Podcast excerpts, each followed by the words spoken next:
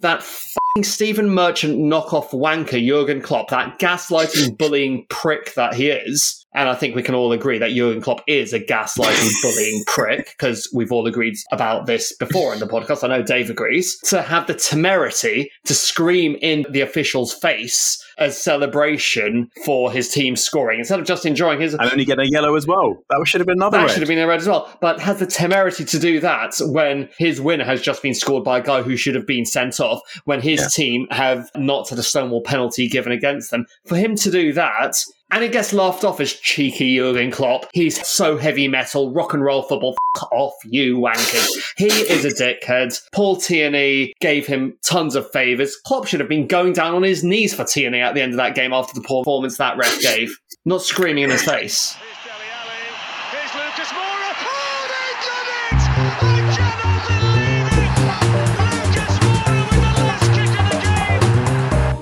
Hello, listeners, and welcome back to another episode of the Plus Dave podcast, the Tottenham Hotspur theme show that's brought to you each week by a team of Spurs fans and a Leeds fan called Dave.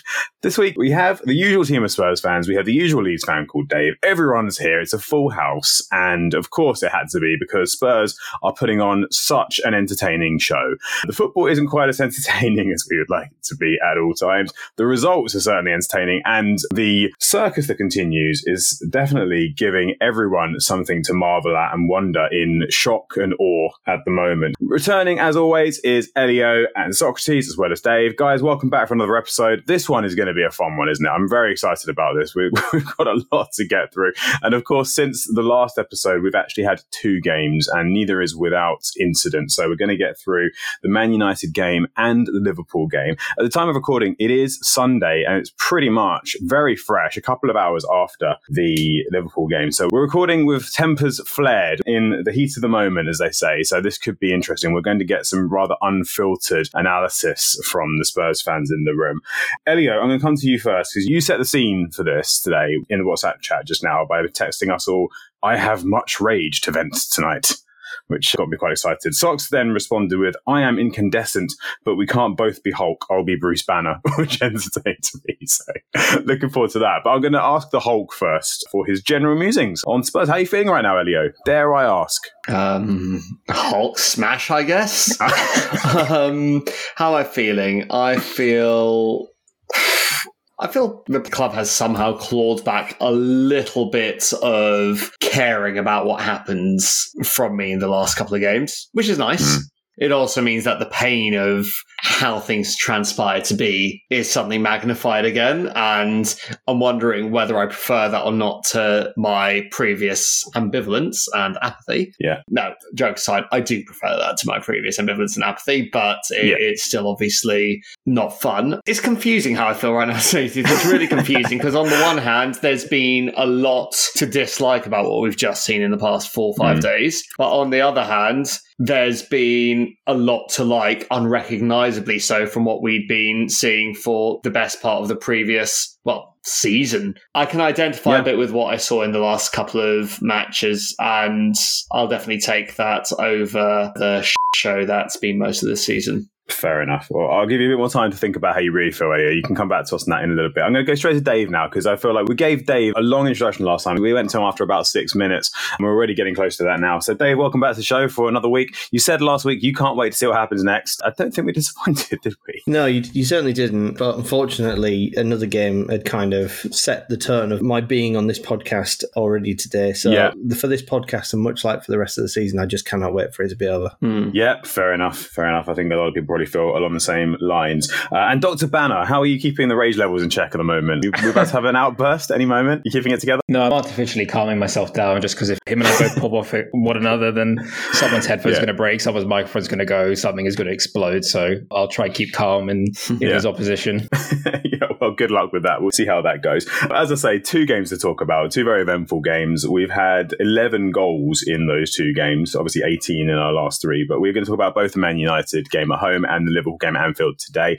We're going to go to the Liverpool game first today just because it's fresh in our mind and I think it was slightly more eventful and probably more noteworthy to talk about. So we're going to get into the Liverpool game, but of course, we're going to kind of jump back and forth between the two because Hmm. as Elio was just saying, you kind of have to talk about it as a whole. Ryan Mason's first two games taking back over. So we're going to go kind of back and forth. But let's start off just talking about the Liverpool game. And Socks, when you went into this, having seen us kind of finish quite strong at the end of the Man United game, was there a part of you kind of hoping that we could actually at least start a bit better than we did?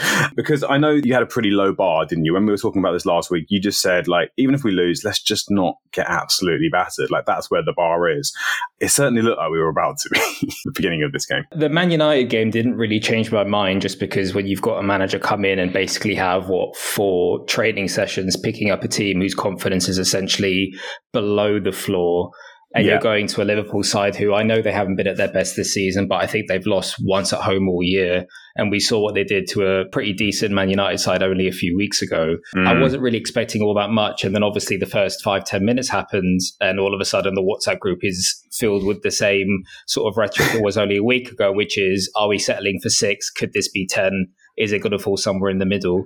Obviously, we then responded Mm. way better than anybody could have realistically anticipated because it had that exact same vibe to the point where I was just laughing. Like I, I was sat on my own watching it on TV and I was Yeah. I genuinely just burst into laughter. That's all you can do. Yeah, I felt like the Joker or something. I, I, I, I had like quite a visceral reaction because it was one of those where it felt uh, the word literally is overused a lot in the modern day, but it felt Mm. literally unbelievable. Like I couldn't believe what I was seeing Yeah. because to do what we did against Newcastle once is insane. I know we didn't quite do it, but at the time when you're watching, you're like, oh my God, we're about to do this twice. Like I've seen a Derby mm. County team that got 11 points or something like that not have this happen to them. Like we've seen Southampton Yeah. this season who are going down like an absolute sack of shit not have this sort of stuff happen to them. So like, why Tottenham? Obviously, we recovered, but yeah, the start of Yeah. it was like it was like that San Andreas meme. Like, here we go again. That that was Oh, the sort of. I know one, yeah. I don't want to swear again, but the interviewer on Sky Sports talking to Harry Kane afterwards basically said the same thing. They were like, "What, what are you thinking when what you were so sure was a one-off that absolutely can't happen again? It was looking like Mm. it was going to happen again."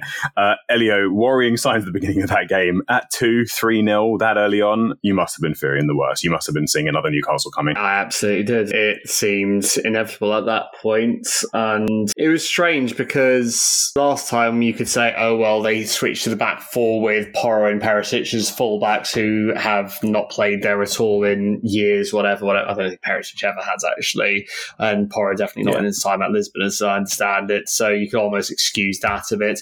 On this occasion, we went back to the back five, which everyone says, "Oh, Conte was right to play the back five because we aren't good enough hmm. defensively to have fewer than five defenders on the pitch." Blah blah blah. And it was still just chance. It just goes to show it's not about the formation; it's about the mentality, it's about the coaching, it's about the organisation. You can't expect whether it's Ryan Mason or whether it's Marcello Lippi, you can't expect six days to change the shambles of a defence that we've had all season, especially not against a Liverpool side who were very clearly frothing at the mouth to punish everything they could straight away, which is exactly what they did. But what you can do, and what I really hope is becoming very clear to whoever the next manager is going to be, to our board, to the coaching staff at the club, what you cannot do is persist with players who are clearly going to let you down game after game. And I hate saying this because he's a guy that you know I like a lot. I've always supported my voice back and we have collectively.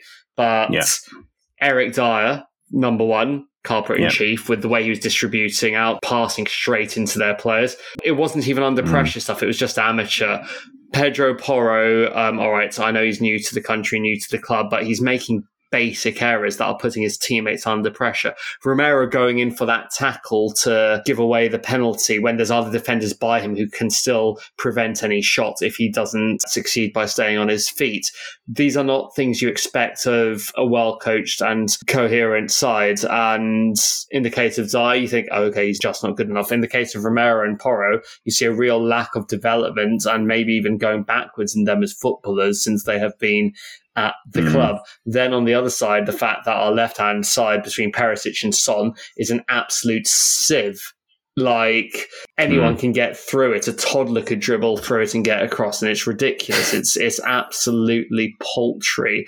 And honestly, I, I then go further with that and think, well, okay, Davies we know is a good enough left back. He at least stops crosses coming in at the very least Mm. just play the back four, have Perisic in the final thirds only, where he's clearly actually not bad based on the assists he got today and other assists he's got this season and what he does Yeah. for Croatia. We're just we're repeating the same mistakes over and over as a coaching staff, as a team, and these guys are just not learning from it at any point. And at some point, you're just going to say, are any of them actually good enough? How wholesale do these changes Yeah. need to be? Yeah, I think with Dier, it goes across both games, really. And Romero, to be fair. Romero has obviously not been awful all season, but I think a lot of Spurs fans have. I think Romero has been awful all season. I think I can count on one hand the amount of good games he's had compared to bad. Yeah, he gets more maybe. slack based on hope as much as anything else because it's a lot of money to write off if he's not very good. But to tell you the Mm. truth, he has some games where you think you could be one of the best defenders in the world, and he has other games where you think, how are you a World Cup winner? How were you Serie A Defender of the Year? You, it just boggles the mind. You're looking at this guy and you're kind of seeing all the worst elements of Vlad Chiriches, Juan Foyth, and Federico Fazio brought together in one absolute apoplectic massacre of a situation.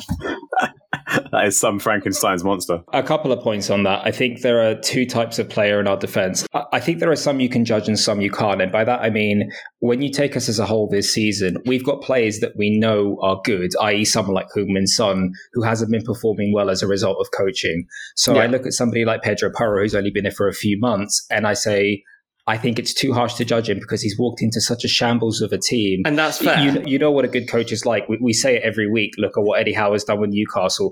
Look at what Emery has done with Villa, whose players looked like Yeah. they were going to potentially go down. Now they're competing for a Europa League place. So I think players 100%. like like Romero, like Porro, who either haven't been here long enough or we have seen. I saw enough from Romero across the few months he played towards the back end of last season for me to think that there's at least a good player in there that could be very good, if not more. We know his weaknesses, we know his deficiencies. He's very rash, but with the right coaching and the right system, that's how you get your Serie A Defender of the Year. The other point, and I think Elio basically touched upon it, is that I think the unique problem with our squad is all of our issues, as far as I'm concerned, are concentrated in the same area of the pitch. Because I look Mm. at the midfield and the front four, and I think to myself, one or two players here and there, like we don't really have a number 10. We don't really have any kind of cover for Kulusevski. We need a bit few more creative players. But I'm looking at the list of defenders we've got now. Lloris needs to go. Sanchez needs to go. Tanganga needs to go. Romero, Yeah. keep him and hope for the best. Lenglet, Yeah. he's only on loan. Dier, squad player at best. Davies, the same. Perisic will be off. Sessegnon, I'm sorry, but he's crap. Mm. Emerson may be Mm. in the right system. Porro, l- let's give him some Lots time of because he's question only been here a few And then months. you've got Spencer Nudogi to come back from loan as well. and, Yeah. and Reguilon They're as not well. really But- but- defenders. But, the point being, I reckon we can sign it pretty. I mean, next season, the only one I can say I wouldn't mind starting 100% is Romero. And he's our best centre back, and we still have Mm. huge question marks over him because he is rash and he can give a penalty away at any moment. So I think what Elio has identified is essentially the recruitment that we've had in the past few years whether it's been a lack thereof or it's been sufficient in terms of quantity, but just really, really poor, means that I wouldn't mind if we made four, five, six signings this summer and they were literally all goalkeepers and defenders. Or like I genuinely yeah, wouldn't mind yeah. if we didn't, because we need to remember the next season is year one of another project. So you Hmm. need to look at it in terms of what will the year one team be. So I don't mind if we can't get everything this summer. Go out and sign four or five defenders because we've just conceded. Even before today, I think there was a point a few weeks ago, right before Conte left, where we conceded more goals at that point than we did throughout the entirety of last season. Again, some of that will be coaching, but this isn't Vertonghen, this isn't Alderweireld. And that for me is the biggest gap between us and anybody else that you consider to be Absolutely. not just the top team, but a pretty good, like Brighton, not the top top, but a good Hmm. side. They defend way better than us. They have better defenders than us. They have a better goalkeeper than us. Yeah. The thing is, you have to assess. First of all, you have to assess what system you want to bloody play. That's step one, which is why I really hope that despite the lack of any clarity really on who might be coming in, I really hope that they're close to getting whoever it is over the line and they've just kept it away from the media very successfully because we're going to need to move quickly this summer in terms of Mm. acquiring players that fit whoever our new manager system is because he's going to need to coach and he's going to need a preseason. We can't get into August with our backline not already signed, sealed, and delivered.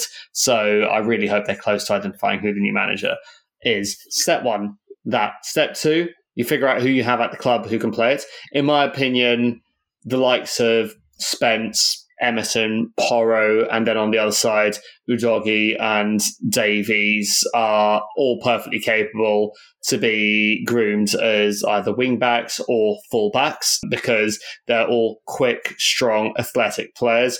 All right, the likes of Emerson's more of a defender, but look at Wan Bissaka at the moment and see how a defensive right back can be coached to play in a more Mm. attacking way. The likes of doggy may be more used to playing wing back, but I'm pretty sure the six foot tall, sort of 100 yard sprinter's physique wing Yeah. back at the age of 20 or whatever he is can be coached to play as a good Mm. left back. So uh, for Reguilon as well, obviously, as well in that mix. I think we've got enough in those positions. Centre back, centre back, centre back. We've got, like you say, one that you'd be comfortable playing in Romero.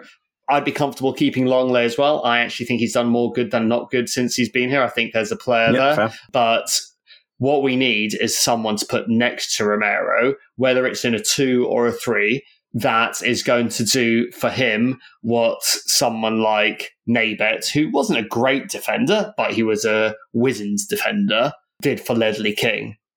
A year of Naybet next to him turned Ledley King into the best centre back in the league. Arguably before Dave Yeah. starts telling me off. um, so So past that. So we need experience though. We need someone who has already shown that he's a top defender. We don't need a Romero who's 22, 23 and is the latest hot young thing. We need someone who's going to come in there, be a leader. I, I don't even mind it being an older player. I don't even mind if we sign a 31 year old centre back if they're good. I mean, I bloody take someone like, well, I, I gonna Otamendi. I hate my. no, Who but, played alongside Romero at the World Cup, and they were very good together.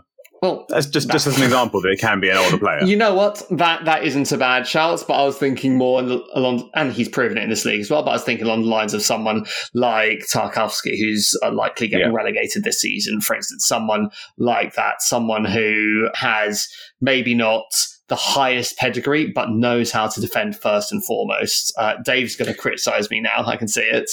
And we need a goalkeeper who's an absolute leader. We need someone domineering. We need a Nick Pope. We need someone who's going to absolutely bully every single opposition forward that gets within spitting distance of him. Halfway through your rant, Elio, Dave went for a massive swig of what looked like a huge glass of wine combined with Guinness, and then for the rest of the fifty percent, he just had his hand in his hands. So I'm curious to see. He's probably watching the highlights he's by the sounds of it. I think he's just watching Spurs by the sounds of that. Uh, yeah, I think in summary, I think we definitely are going to have some defenders, and whoever it is needs to complement Romero quite well. So we'll have to see what happens there. But I'm sure we'll, we'll have some time to discuss potential ideas for signings there. But let's let's talk about the defenders that we do have, and that we unfortunately have had to watch. Dave, you had the pleasure of watching our defence try and stop Liverpool from scoring goals for the first 20 minutes there. Were there a lot of wows coming out of your mouth this week, just like last week against Newcastle? It was like it was like, Dad, it's happening again. that was that was kind of my Yeah. point. It was like, oh, I thought that was last week, but the the other team were in a different kit. Oh well, oh, same again then, I guess. Um, yeah, it was um, Yeah, yeah. it was a bit of a here we go again moment, wasn't it? But I do want to come back to the point that you guys were just talking about about defenders. First, I think it'd be hilarious if Leeds got relegated and you guys signed Liam Cooper. I'd be all up for that uh, because you don't know you're born with the defenders you've got. But it's all a moot point, isn't it? You have to wait until the manager's signed. If you get the Mm. right manager, you might not get a centre back and you might get 25 clean sheets next season. That's how it works. You need a good manager, you need a good coach. And that person will determine whether you need more players. You've got plenty of centre backs, plenty of centre backs you paid a lot of money for, plenty of centre backs who aren't past their prime. So I think pressing the button and buying three new centre backs is the wrong way to go. To be honest, you need to you need to find a coach who can work with a lot of what you've already got because you've got a lot. You've got a lot. You spent a lot of money on that squad, That's the and, that- and there, there is a We lot have spent a lot of potential in money on there. the squad. Davinson Sanchez, I know he's been he's been an absolute busted flush in the last few weeks and probably the last couple of years. But at the same time, he's not 33. He's got a lot of playing left. Yeah, but you say we've spent a lot of money. We haven't spent a lot of money on our defence, though. We haven't on our centre backs. We've got Dier, who's been here nine years now, who we signed as a promising youth, who had a very good first few seasons for four or five million, something like that. Lenglet's Aloni. Tanganga is a youth player. Romero, big money signing, which Touchwood we hope will come good. Davinson Sanchez was a big money signing. He was a 38 million pound player six years ago in 2017. So we're six years on now, and that potential should have turned into something much, much better by now He's for that worth kind of now, money for a 21 year. Yeah, the fact that's Even with he's inflation, centre-back he's not probably worth worth less as a 27 year old than he was as a 21 year old is really, really damning. So Mm. I do think we need to invest in that part of the pitch. And once again, it's not just about sort of spending heavily, it's about spending on something proven and reliable. What you want from defenders, first and foremost, is consistency. You want to know, okay, that ball's coming in over the top, but he's going to stick his head on it and send it 50 yards up the pitch. You want to know that he's going to know not to get tight to someone dramatically quicker than him. You want to know that he's not going to fall asleep and let a soft pass go past his foot into the path of an oncoming Mohamed Salah or pass it straight to Mohamed Salah twice in the space of about five minutes, like Eric Dier did Mm. today. So I do think it is an underinvested part of the squad. I think the thing is that it is easy to say we need three centre backs and we need a goalkeeper, and I think you need another centre midfielder as well. And who knows what's going to happen with Kane? But you don't want to spend twenty million pound a player on this because you bought Bissouma and you bought Spence, and here we are. You need to Hmm. spend proper money, fifty plus million per player, Hmm. to make it worthwhile. and if you're going to do that, then you can't buy three centre backs unless you're buying two centre backs at a punt and a 50, 60 million pound centre back. So I would Yeah. focus on what I think you really, really need. So maybe that is a centre back, and maybe that's what the coach will say. But I think it's definitely a goalkeeper. You need a Mm. long term, you know, if not captain, Yeah. absolute leader at the back. And and I honestly think you need another centre midfielder because I think you know, as we have seen here, one injury and you guys, you guys struggle. Yeah. I think we all agree on, on that But one. that's 100, 120, 140 million. Yeah. Are we all in agreement at least that Eric Dier's time is up as a starter for Spurs? Maybe keep him around the I mean, squads, you know, for morale, when- for the experience. But he's had two horrible games in a row. And I know you could say the same about a lot of our players, but I think he was at fault very clearly for a number of goals across the last few games. It's that point a manager says his time's up, unfortunately. I mean, if it was up to the fans, his time would have been up That- three that's years what I mean. Do you think it should be? Would you not like to see Eric Dier be a starter next season? And I know No. in an ideal world we're going out and signing superstars to replace him, but do you think that should be a priority? Find a Dier replacement Yes. specifically. Well, specifically find a top quality centre back. We don't need to call them a dire replacement or left centre back or right centre back or central centre back or whatever. We just need to sign a top, top centre back. And Dave just said we're talking about the best part of 140, 150 million here if we're getting sort of that midfielder, that centre back, that goalkeeper, all top players. Yes, we do need to spend the best part of 140, 150 million on those three positions Yeah. because those are the three positions that will dramatically improve the way we play. And that is what the clubs who compete at the top do every single summer. They do spend a minimum of 150 million on two or three top players to supplant what they already have. The hope is that we can raise enough from the players that are clearly on the scrap heap for us, but have done all right elsewhere on loan, that we can add another 30, 40 million to that with your Lo Celsos and, and Ndombeles and whatever. So the hope is that that can happen. But absolutely, we do need to spend that kind of money. If we don't spend that kind of money, then we should sell Harry Kane, spread the cost across an entire group of young players only, and have a completely start Yeah. from the bottom up Play the long game. build with something bright and vibrant and promising and a bit unknown as well, because at least that's exciting. But then they should also take 25% of the season ticket prices if they do that. yeah, that's fair as well.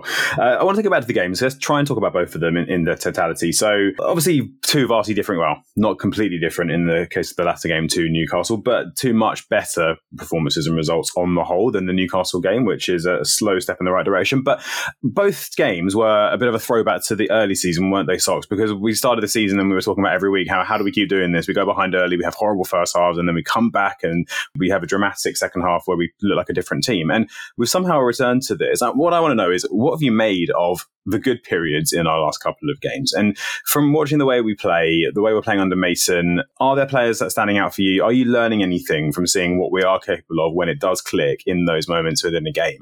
And is there anything to be hopeful for looking at some of that going into next season? Obviously, it's going to depend on the coach. Obviously, it's going to depend on what players come and go. But what have you learned and what have you made of the positives of both the second half against Man U and against Liverpool. I think Mason has said himself that he's only been here a few days. They haven't been able to do anything like massively tactical. So there's Yeah. not too much you can read into it from that perspective. I think very basically what you're seeing is a manager who's looking at it and going, okay, well, we can't defend very well, but we're pretty good at attacking. I'm going to encourage my Yeah. attacking players who are pretty damn good to attack. We have the individual quality in us to get back into games. Obviously, we lack the individual quality to defend, which is why we've conceded six in the last two or 12 in the last three, if you want to Mm. look, look at it from that perspective. But that's essentially the difference. You have a more progressive manager that is encouraging us to push on, whether we are 1 0 down or we plot it back to 2 2 or whatever it might be. There's a constant encouragement to keep going forward. Again, there isn't anything tactical I can read into it. I don't think I'm learning much because I already know we're a decent side Mm. with decent players. I already know that with the right coach, there is the bones of something okay here because we saw it last season. I think this season has felt so long and so drawn out because of how exhausting it's been. Yeah. We forget that in the second half of last season, we were seeing this anyway. We went to Villa Park and it was a rocky first half, but then we hit four past them. And then we hit, I think, five past Newcastle. And then there was five Norwich. I know they weren't a good side, but Bournemouth Yeah. aren't that great of a side and we're losing to them. So we were scoring three, four, five plus against loads of teams Yeah. on the regular at the back end of last season. Arsenal came to our With place largely the same players. pretty much the same side. Mm. I mean, in terms of the players we signed in the summer, which one of them are guaranteed first team starters that are playing now? None of them really. No. Richarlison came in, and obviously he doesn't start most games. Bissouma's been injured for most of it. It's near enough the exact same team, with the exception of the last couple of days. It's been Porro pretty much. Yeah. Uh, so I don't think I'm learning anything because I saw it. I think the conversation for Spurs this season has been what the hell happened from the back end of last season to this that has causing this sort of a drop off. So it's almost a return to that. So moving forward into next season, again, there are the bones of something decent here. There's the nucleus. If you look at, there are maybe seven or eight first team players I can think of off the top of my head that I think are good enough to build around. And then you've got probably another half dozen young slash unproven players you can just throw in the squad. And if you sign those three, four, five players that will cost you 150 million with the right coach, we're not going to win the league. We, we might not even finish top four, but it's something to be optimistic about. What Mason is giving us in the interim is something to, I don't know if I'd use the word enjoy given how this game ended, mm. but something to look forward to. Like we, it's been such a disastrous season. Elio spoke about it at the top of the podcast. It, it was nice to just feel something. That feeling is ultimately pain, but the, it's a, I would, I would almost rather pain than Yeah. the numbness, pain than the apathy. I, I put it in the WhatsApp group afterwards. It's like the good news is that I felt something, but the bad news is that I'm in tremendous pain. Yeah. But moving forward, this is the best way because eventually that pain, I say eventually that pain will turn to joy because I've been saying for 20, 25 years with Spurs and you have to. that that pain will turn to joy and it never fucking has. But maybe in another 25 years we'll get there, but that's, uh, that's where I'm at with it at the moment. It's better to have loved than lost, they say. I've never loved. I think we have learnt a little. I think we have learnt a little more about maybe not about tactics, but at least about Mason. We already knew that he'd want to go out and let the attacking players play because that's what he did the last time he had the interim gig and did so very well. Gareth Bale got half his goals for the whole season in Ryan Mason's six games last time. Mm. So we know that he does want an attacking team on the pitch if he can help it. We also already know that he does believe in just going on what he was like as a player himself and also the way he was one of Pochettino's marshals until we outgrew him as a player. We know that he does believe in sort of having the ball higher up the pitch, pressing and actually being aggressive off the ball, not all this passive bullshit that we've been subjected to. So that, that's not news from the last couple of games. What I think we have learned about him and about what and maybe he's not ready yet, but I maintain that I do see a manager there one day. What we have learned is a couple of little bits. One, he can make an in-game change. Conte couldn't. Mm. Mason today, when it was all going tits up, long before Sarr came on for Kulusevski, had us playing with three across the middle, with Kulusevski as uh, essentially the spare man of the three. and then eventually he brought Sarr on too. So he actually tweaked things in a way that allowed us to have less trouble with a superior midfield to ours and get the ball up to Kane and Son quickly, which is how we got into the game. The other thing I'd say is that the players seem to respond to him as a person. They weren't Conte. They did respond to him. Whatever Yeah. he said at halftime, whatever he tried to get in with them, made a difference to the way they performed. And in the second half, we were, I mean, we lost the game in the end. We should have won based on our second half performance, in my opinion. And I think it's fair to say his substitutions have generally been quite impressive. His Okay, he brought on Lucas. Moura, who who gave away the ball at the end. You can't blame Oh. Mason for that exactly. It wasn't. It was a bit of a strange Ma- one, Mason but that, and I don't blame Lucas for that either. Like, ultimately, at that point, we were 3 2 done and he wanted to chase it. But Yeah. Lucas is a guy who's had barely any minutes all season. I'm not going to get on the back of Lucas for making a mistake that cost us a goal when he's played such a Mm. small amount of football this season and knows he's leaving for free in a few weeks' time. That's what happens when players go rusty, unfortunately. So Yeah. and out of position in a very whirlwind situation of a match anyway. So I think Mason has at least the ability to think laterally within a football match and address issues in a way that he can change them positively. He'll probably get it wrong as much as he get it right at this point because the guy's managed eight games in his entire career and I think he's two years younger than me, which is still young for a manager, even if it's not young for most people. So yeah, um, it's the same age as Nagelsmann, more or less. I think. so I've seen, well, yeah, but Nagelsmann Yeah, started slightly more experienced, yeah. managing seven years ago.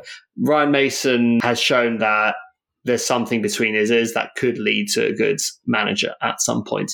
It's probably too early for him, but I'd sooner back him than us going for a big name who wants to set us up to defend all the time. If we got whoever the next version of Conte is because they've got an impressive CV and they set us up with a 5-3-2 camped sort of 20 yards from our own goal, then I'm going to blow my brains out. I'll definitely take Yeah. Mason over that. Well, we'll definitely come back to Mason. I'm glad you brought him up because I did want to talk about this as a general talking point while we're on the kind of higher level stuff before we get into the games and look at the goals and look at a few of the talking points from both games. But I want to come to Dave now because I feel like this is a decision that we as Spurs fans are too emotionally stressed to be trusted to make in terms of what we want as a fan base. I think we've been hurt. Our emotions are all over the place. We don't really know what is the smart move for us. We just want something to change. We just want something to look good.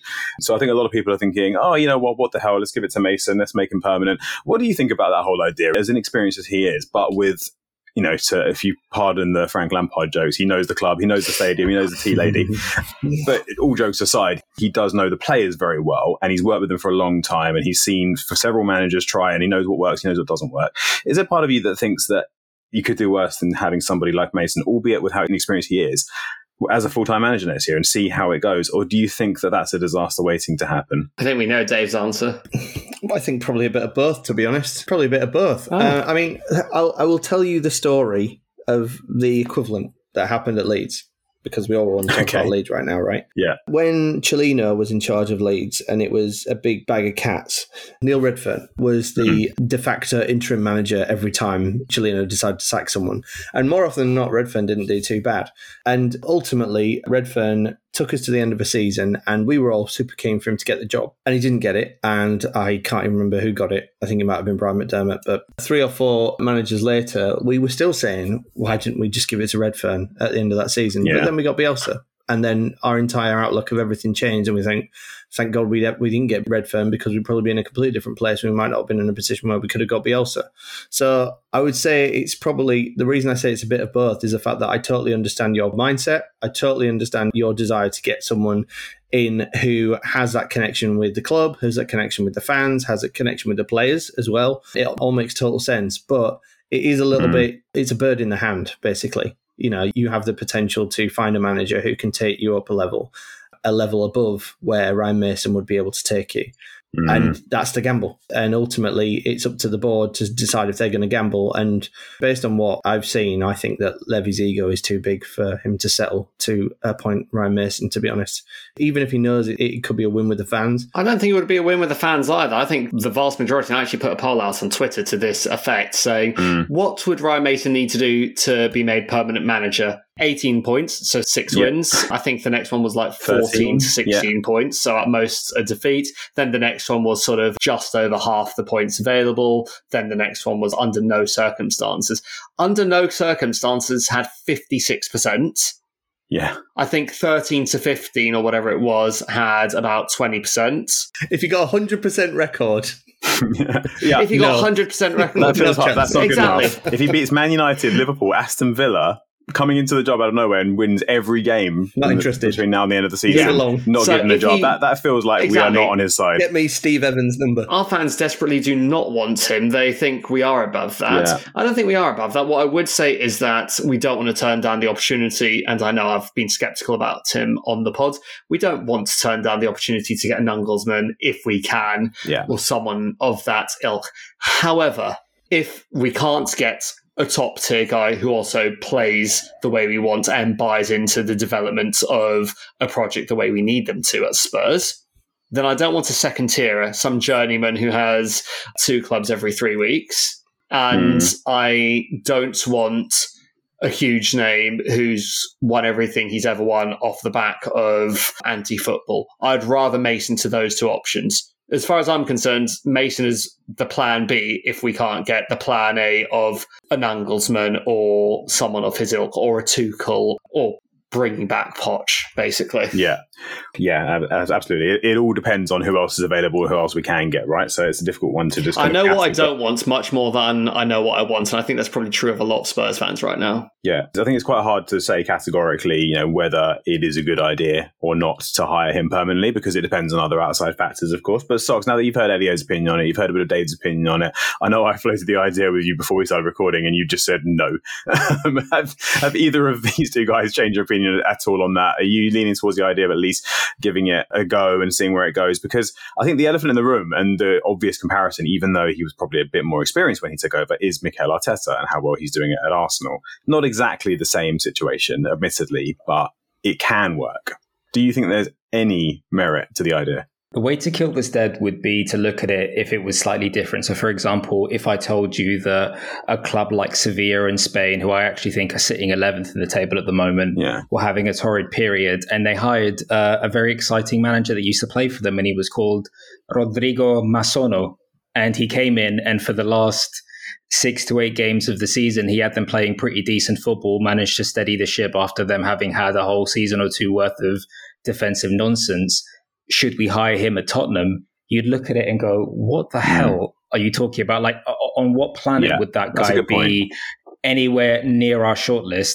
So the, the point there being, when you remove the emotional element of it, Mm. uh, on one hand, we sit here and we mock the he knows the club, he knows the club. And on the other hand, I'm looking at it, it's like, well, what's on there on the CV? I understand there are Artetas and Pep Guardiolas and Zidanes.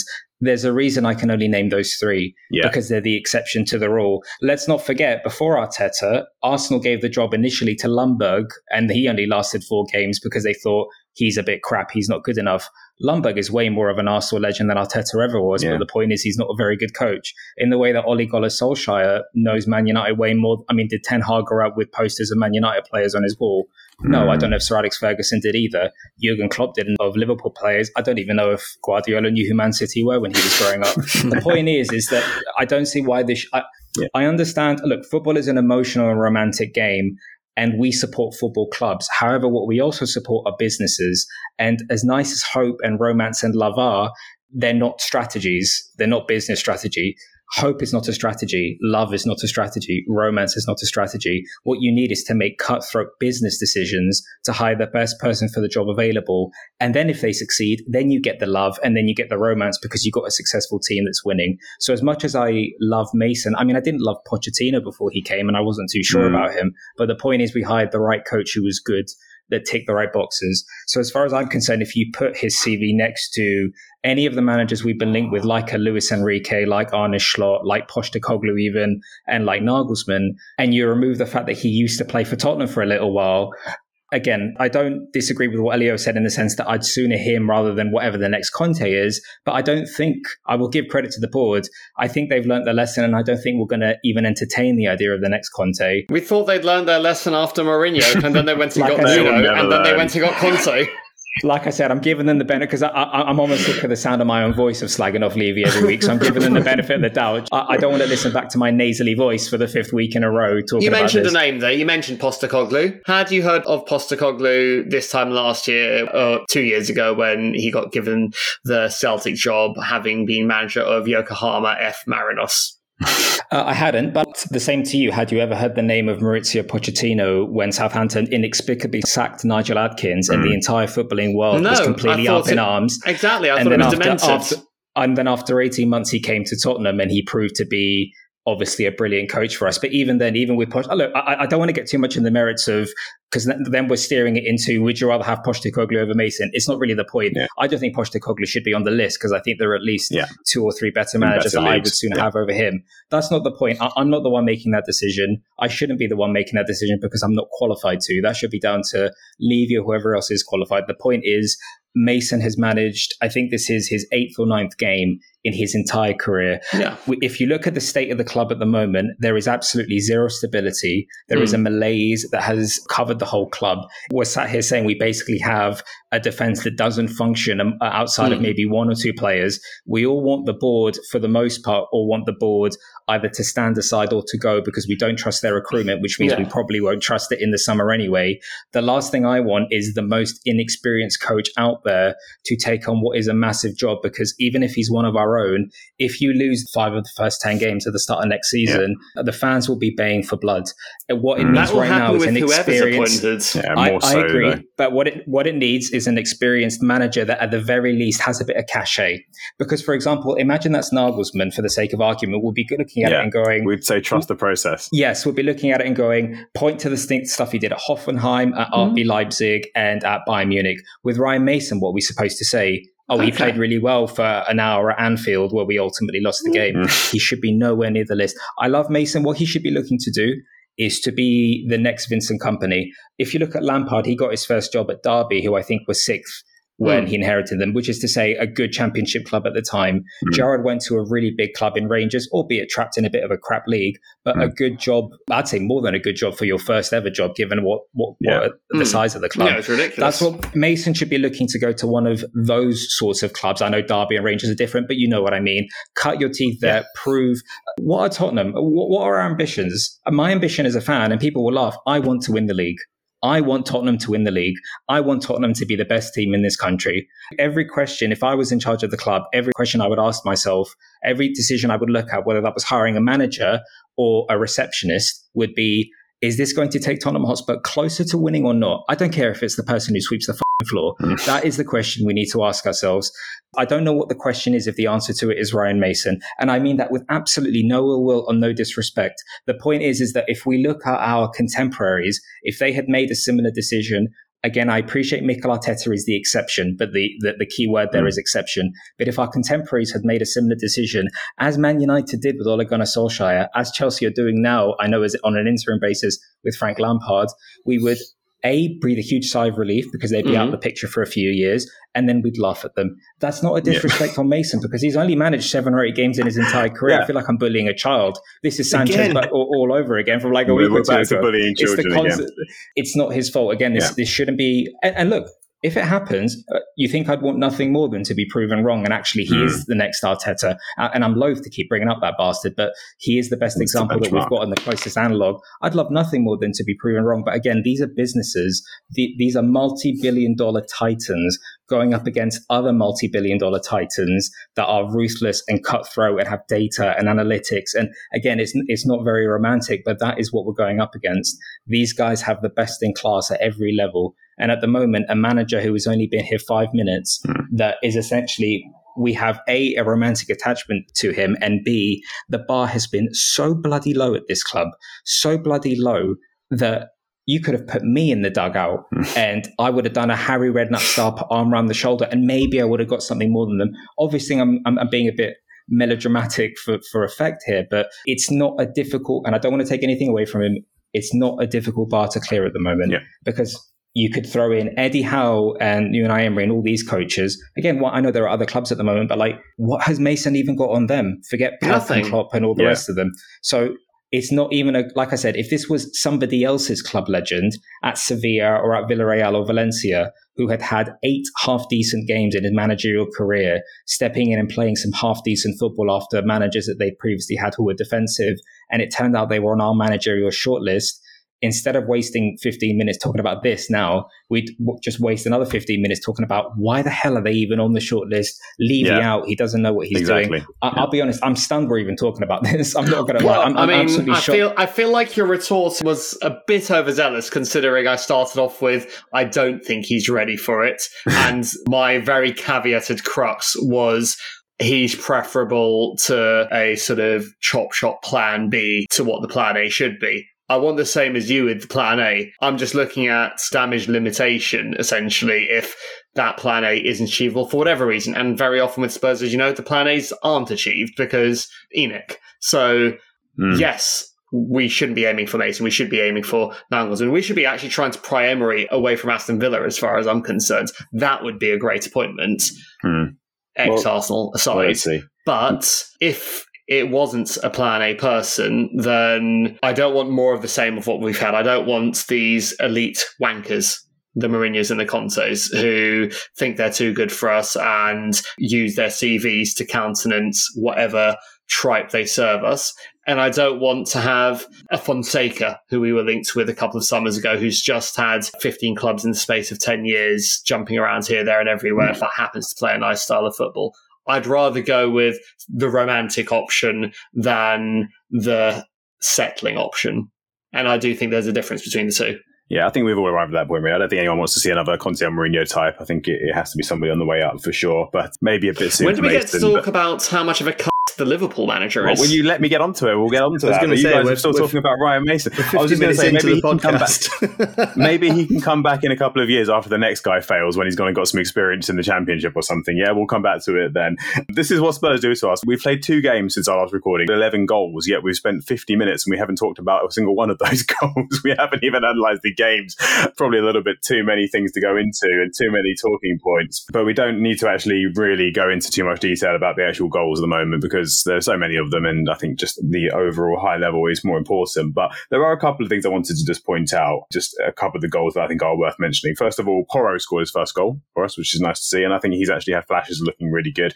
Uh, and Richarlison scored his first goal, which was unfortunately the moment was kind of ruined. And we'll get on to how it was ruined in a little bit. But good for him actually scoring a goal. Finally, one that was allowed, that wasn't ruled out. But before we come to talk about the next goal, the goal that won the game for Liverpool today, which was scored by Diego Jota, of course, let's talk about whether or not Diego Jota should have been on the pitch to score that goal. I suspect this is where some of the rage might come out. Dave, you've been patiently waiting there while these two are talking about Mason and uh, other things. And uh, I apologise for not grabbing a firmer handle on this podcast. I feel like I'm a bit too hungover to be handling this at the moment. I don't have the same authority that I normally do. So I do apologise. But I'm going to come to you now.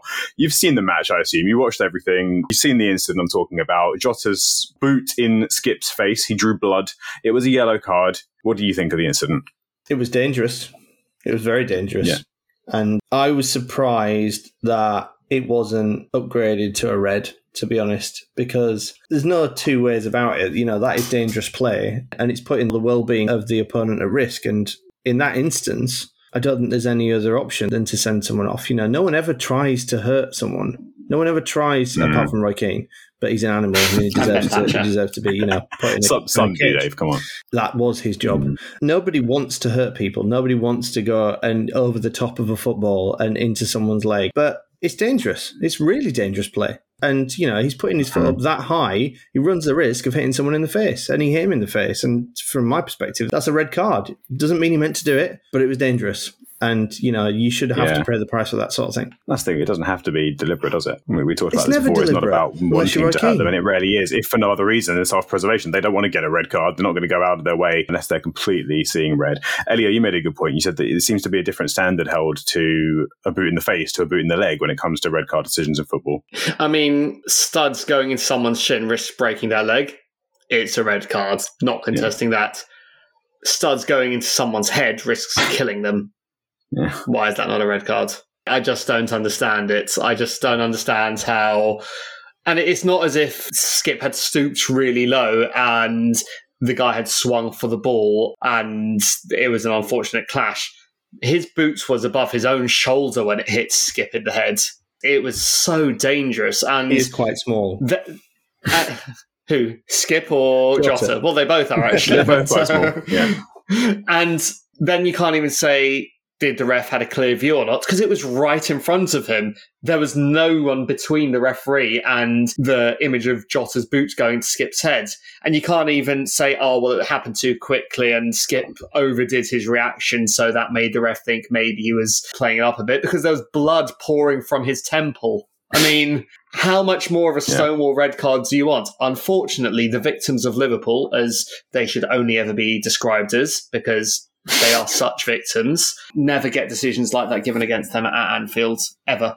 And you could almost predict the second that Jota's boot Yeah. went into Skip's head, that Jota would win the game for Liverpool. You, you, can just always predict that we'd you? you, you can always predict that we'd come back and equalise in the exact fashion that we did, just so that Jota could then butt f- us like that in the 95th and a half minutes. The second he didn't get sent off for that. And for that fucking Stephen Merchant knockoff wanker, Jurgen Klopp, that gaslighting, bullying prick that he is, and I think we can all agree that Jurgen Klopp is a gaslighting, bullying prick, because we've all agreed about this before in the podcast. I know Dave agrees. To have the temerity to scream in the official's face as celebration for his team scoring instead of just enjoying his Yeah, and only get a yellow as well. That should have been should have been another red red. as well, but has the temerity to do that when his winner has just been scored by a guy who should have been sent off, when Yeah. his team have not had a Stonewall penalty given against them. For him to do that, and it gets laughed off as cheeky Jurgen Klopp, he's so heavy metal, rock and roll football, F- off you wankers. he is a dickhead. Paul Tierney gave him tons of favours. Klopp should have been going down on his knees for Tierney at the end of that game after the performance that ref gave. Not screaming in his face. He did put a hamstring though, so you know justice was done in the end. There's a tweet here from Paddy Power. VAR. Paul, I've checked it, and although Skip has been kicked full force in the head by an opponent, that player is clearly wearing a Liverpool shirt, so it's a yellow card. So, there you go. There you go. Yeah, I think we all knew it was coming, didn't we, Socks? Because how many times have we seen this? Where and I think even with Liverpool, it's happened before, hasn't it? Where a player should have been sent off and then was involved and scoring the winner at Anfield. There's always something. Whenever we play Liverpool, there always seems to be some kind of talking point. And yeah, the script did not disappoint, but you must have been fearing the worst when that didn't happen. But did you think when we'd equalised? Okay, it's safe now. this is actually all right. or was there I- still that kind of Spurs alarm going off in your head, thinking there's still time? I mean, I thought we'd go on and win it. I didn't have enough time to calm down because it was the first goal I feel like I've properly celebrated. I think honestly, since it was Yeah. Højbjerg away at Marseille back in Wow, November, yeah. it was it's been that long uh, just because the apathy and just the sort of malaise is setting for so long. Mm. In terms of the controversy, the, the one I remember that it reminded me of immediately was Man City away January 2012, where Balotelli stamped on Scott Parker's Oh, yeah. face right under the nose of Howard Webb, Yeah. and then we gave away a penalty, which was a legitimate penalty. It was a horrible King challenge, Yeah. and then Balotelli smashed the penalty in, and it was that exact same sort of vibe. yeah. Uh, it- it's difficult to know what to say after that because it was such a whirlwind of emotions in terms of the game. And I think we're we're also forgetting that there was a penalty, I think, whilst we were still at, I can't remember if we were at 3 1 or 3 2. I'm pretty sure it was at 3 2, where Konaté dragged down Richarlison. He went down slightly melodramatically, but when I think that probably worked against him. I but agree. it was a penalty all the same. I think Konaté was already on a yellow at that point. I'm not entirely sure what the double jeopardy rule is nowadays, if that only affects goalkeepers or not. But either way, that could have potentially been a second yellow and a red then. So you can make the argument that we would have been at 3 3 way earlier than when we actually got there and against a team with nine men. yeah. At that point, if we went on to lose 4 3, then we only have ourselves to blame. But it's a bit of a sickener to lose a last minute goal under any circumstance. With this, it's that feeling of rob, that feeling of injustice. I mean, we've all been there so many times. Mm. There's only so much we can F and blind about it. Nothing is going to change. The result is what it is. The only thing I'm grateful for and the only silver lining is that at least there's nothing riding on it. Because imagine if Yeah. we were gunning Hmm. with Liverpool for top Yeah. four at this stage of the season and this was the result that swung it in their favour. I mean, I guess we're gunning with them for Europa League, but Mm. uh, not that I disrespect the Europa League. I like for us to qualify for it, but it just doesn't have that same weight to it given the context of our season and how it's panned out. So that's the only thing that's making me feel maybe a bit less angry than than Elio at the moment, but you don't hmm. want to keep going on about big four club buyers, big six club buyers, or whatever it is. But It's hard to ignore. I saw this with Sir Alex Ferguson and Man United so many times. Anfield Yeah. again. There's a reason they barely lose there. So what can you say? What can you say? Yeah, I agree. Though I'm over it already. To be honest with you, I was very angry, and I was I was up and down, and I got into the game, and I celebrated the equaliser, and I screamed at the winner, and you know I was in the moment. But unlike if it was a game with more writing on it, like you said,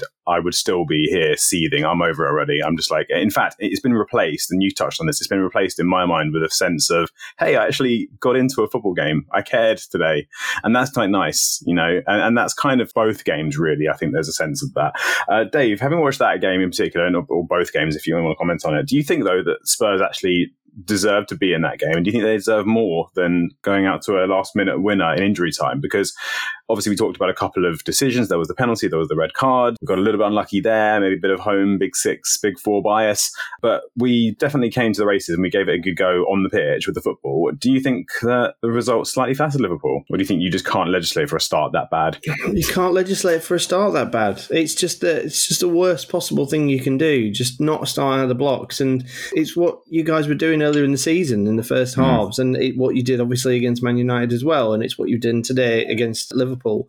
I don't know how would the Spurs team the only people in the world that don't see this, or is it a plan? Or is it a strategy? I don't know. It No, can't we're not be. going back to that. But- we're not opening that door again. But I mean, come on, you can't go three 0 down and then go right. Okay, we're going to start playing now. It's not. It's Mm. not. That's not a game plan. It's ridiculous that we've arrived at the point where you have to make statements like that, but it's true. We just can't. You can't get away with that. So, in short, Dags, no, you No. didn't deserve anything from today No, because thanks, Dave. you once again you didn't start when the first whistle went. Yeah, I can always agree on you to give us a reality check.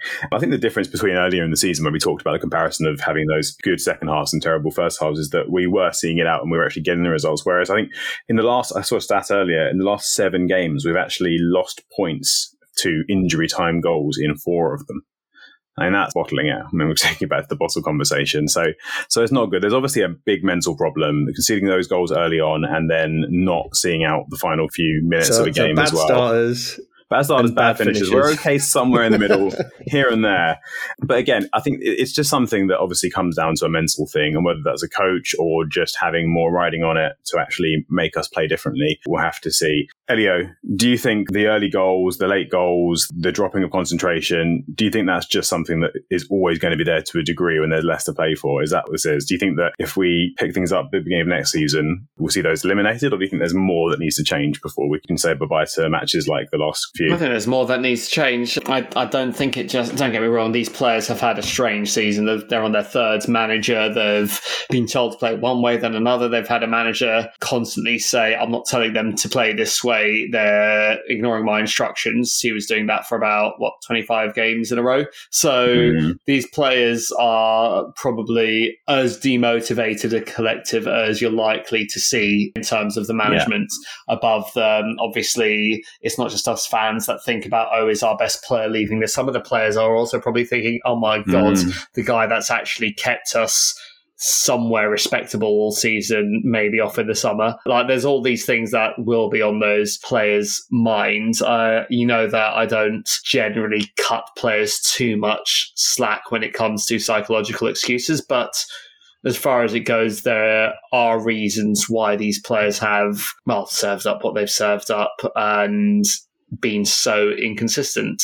However, and I think this is unfortunately something they've been doing for a few years now, basically from the Champions League final onwards, they are hiding behind every reason other than themselves as the cause of the inconsistency, the poor performances, the the lack of fight, whatever you want to call it, the poor mentality. It's we're being trained too hard. We're not being trained hard enough. We're being coached to play a way we don't want to play. This manager's too mean to us privately. This Yeah. manager's too mean to us publicly. There's there's every reason in this book. This player got his place back in the team automatically when I deserve to keep it. Uh, whatever. There, there, there's a million one excuses that have been afforded these players in the last few years. So Yeah. I think You think they're soft? I, Some I think there's a core element that unfortunately is the centerpiece of our playing squad that unfortunately have a big voice but a little heart. And Mm. I think those are the ones that need to be weeded out.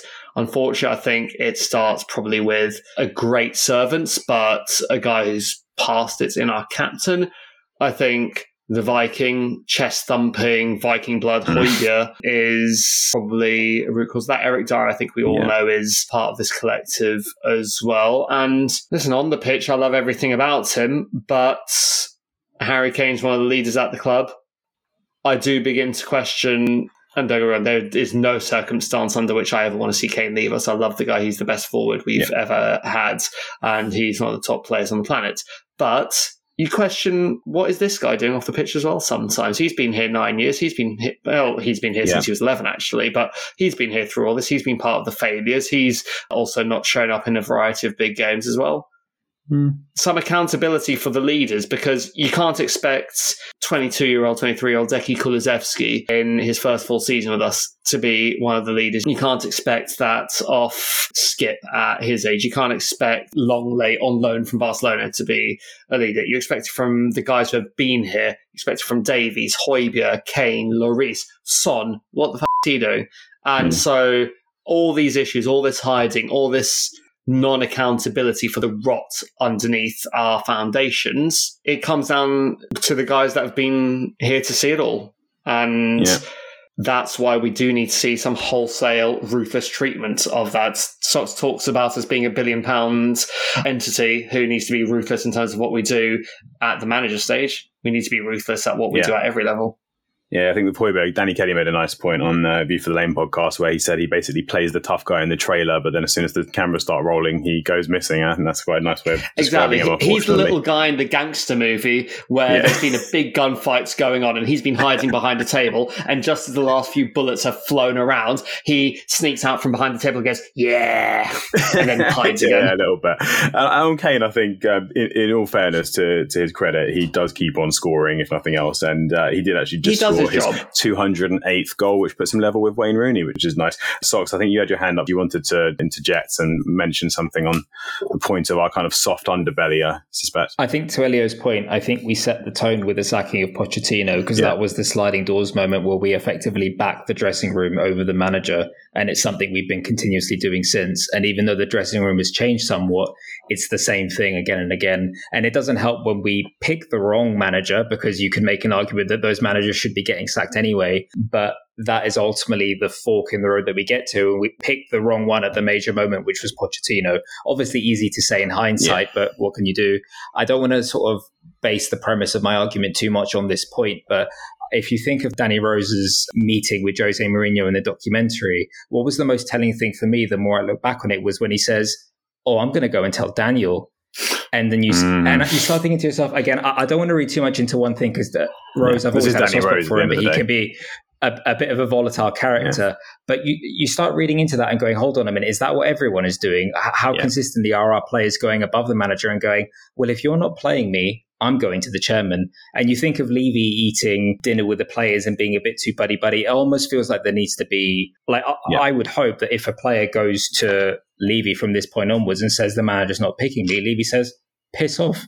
It's the manager's decision. It's Yeah. why I hired him. So I think by continuously making this decision to back the dressing room over the coach, we are going to have players that one week are complaining about one thing and the next the other. I remember Mousa Dembele at one point complaining that the White Hart Lane pitch was too small. And then I remember we went to Wembley and he complained it was too long.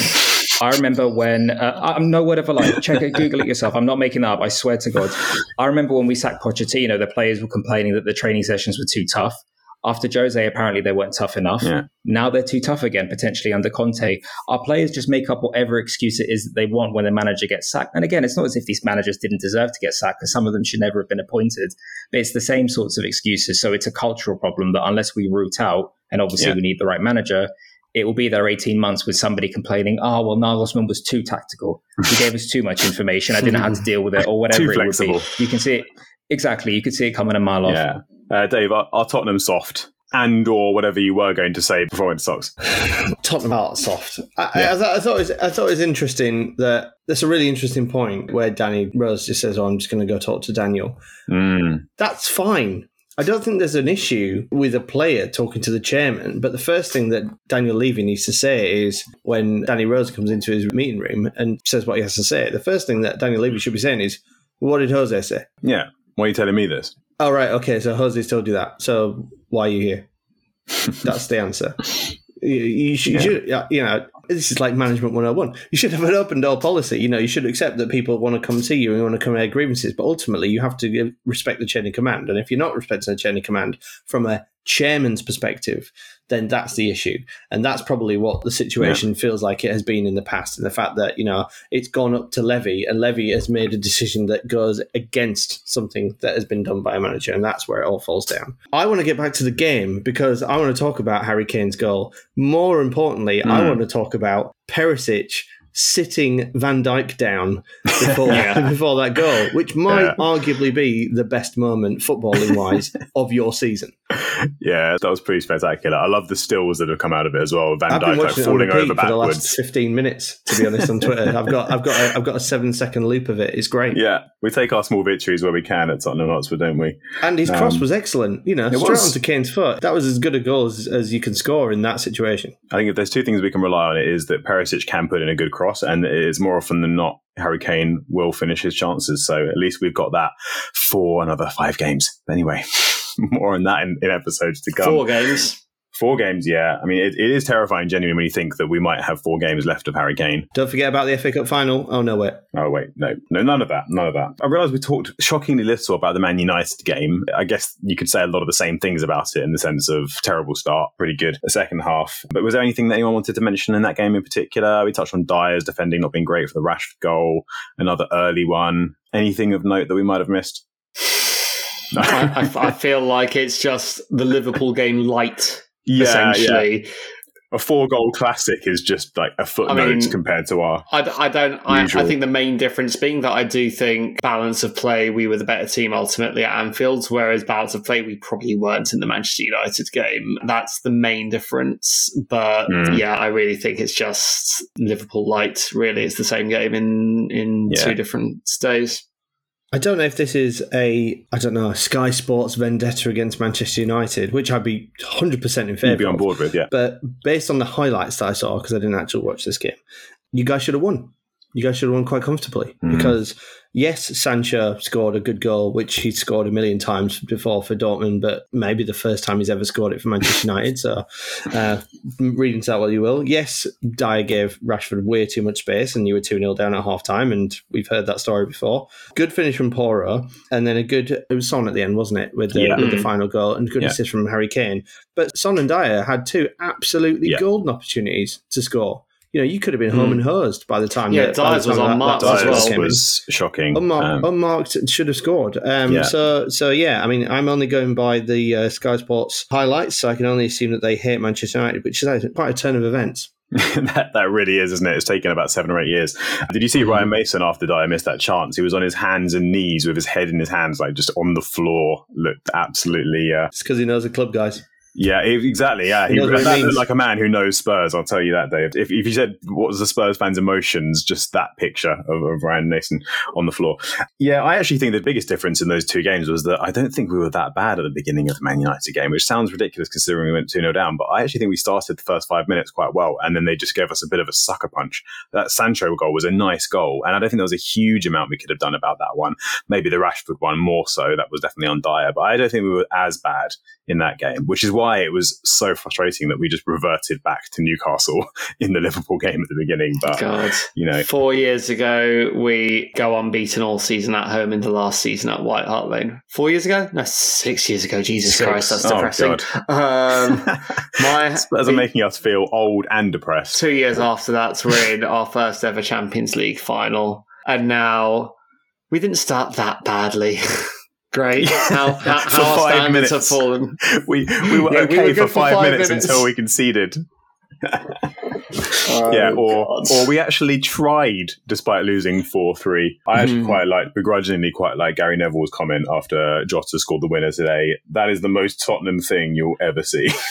I I can't disagree. No. At first, I was like, "How dare you know?" Yeah, okay, fair enough. Yeah, That's When Gary true. Neville manages to not get one of the biggest, richest, strongest sides in Spain, who have traditionally always been the third team in that country, relegated, he can have a valid opinion on football. Until then, he can crawl back into the hole from whence he came. It's always an easy way to get Elio going, just dropping Gary Neville in there. Gary Neville, Danny Rose, just easy, easy wins. Right, guys, I'm conscious we have been going on for quite a while, and I think we've kind of jumped in and out of both games and covered most of the main points. We haven't really gone into all the goals, but when you can see as many as we do, there just aren't enough hours in the day, are there? So we might have to do an abridged version. But was there anything whether it's to do with the games or just generally about the future of Spurs. I know we've obviously got a game to preview, but I think we can probably skip over that because who knows. Uh, but uh, anything to add? No? Well, just for five minutes then, Dave, because I know you do keep an eye on Palace. Because is it your uh, mother-in-law is a Palace fan, right? They're our next opponents, Palace at home. They're looking unfortunately for us, they're looking okay now. They brought back Roy Hodgson. Not going to be a walk in the park, is it? It's inexplicable. It's like the Roy Hodgson school of attacking football that nobody ever realised existed. Try him. Yeah, four four goals yesterday. They can't defend corners, so you know this could That's be a Vio special. But yeah, they've got everybody's firing on all cylinders. Zaha's back from injury now. Michael Olise is actually performing Mm. like we thought Michael Olise might perform like uh, for the last couple of years. Uh, so that's uh, really positive. Eze is getting goals. Jordan Ayew's getting goals. So you know what what's going on? What deal has been made with what devil that would make this one happen? So yeah, it's looking really positive for CPFC at the moment. Yeah. Was it John Uh, Ayew who scored a goal about 15 minutes in and then took his shirt off to celebrate? An equaliser. Yeah. Like, I saw Yeah, somebody I- comment saying that screams of I've got to bet on myself to get booked. 'Cause that- exactly. why yeah. would you do that? That's, really, That's, that's an. Ivan Toney special. But yeah, it certainly Um, is. But uh, but yeah, it's not an ideal game for you, but at the same time, it's the Premier League, so you know there are no such thing as ideal games unless you're playing Leeds. Speaking of bets, a little congratulations to OTBC Jaden on Twitter, who posted a screenshot of his winnings from Paddy Power of a five pound stake that he put on, I presume, in the last sort of five, ten minutes of the game today on Richarlison to score and to be shown a card. He obviously thought, here comes his first goal, here comes the shirt removal, winning him a cool £1,250, which is fantastic. So well done to you. And more reason for me to be bitter and jealous and depressed. But I didn't do that. Anything else to talk about, guys, on any of those games or on the upcoming game? Are we actually looking forward to it in any way whatsoever, or has today just I'm killed your going to be enthusiasm? there. I've got two games left to attend this season, and then a couple of weeks where I pretend like I'm happy football's over, and then six weeks of whinging that there's no football to watch. So, Yeah. so no, I'm looking forward to it. Hopefully, it's a good day. Fantastic. Socks, any closing thoughts? No, not really. Similar. Yeah. It's the best chance for Mason, I suppose, to continue to get us playing well. He'll actually have time to do something Mm. tactically. Again, that time will only be a handful of days, so I'm not expecting us to rock up and look like Pep's Barcelona or anything. But Yeah. you're at home against the Palace side who do look decent, but they've just hit the 40 point mark. So there's a half decent chance that they Mm. might be on the beach already. Again, I think really what we're fighting for is what potentially Europa League.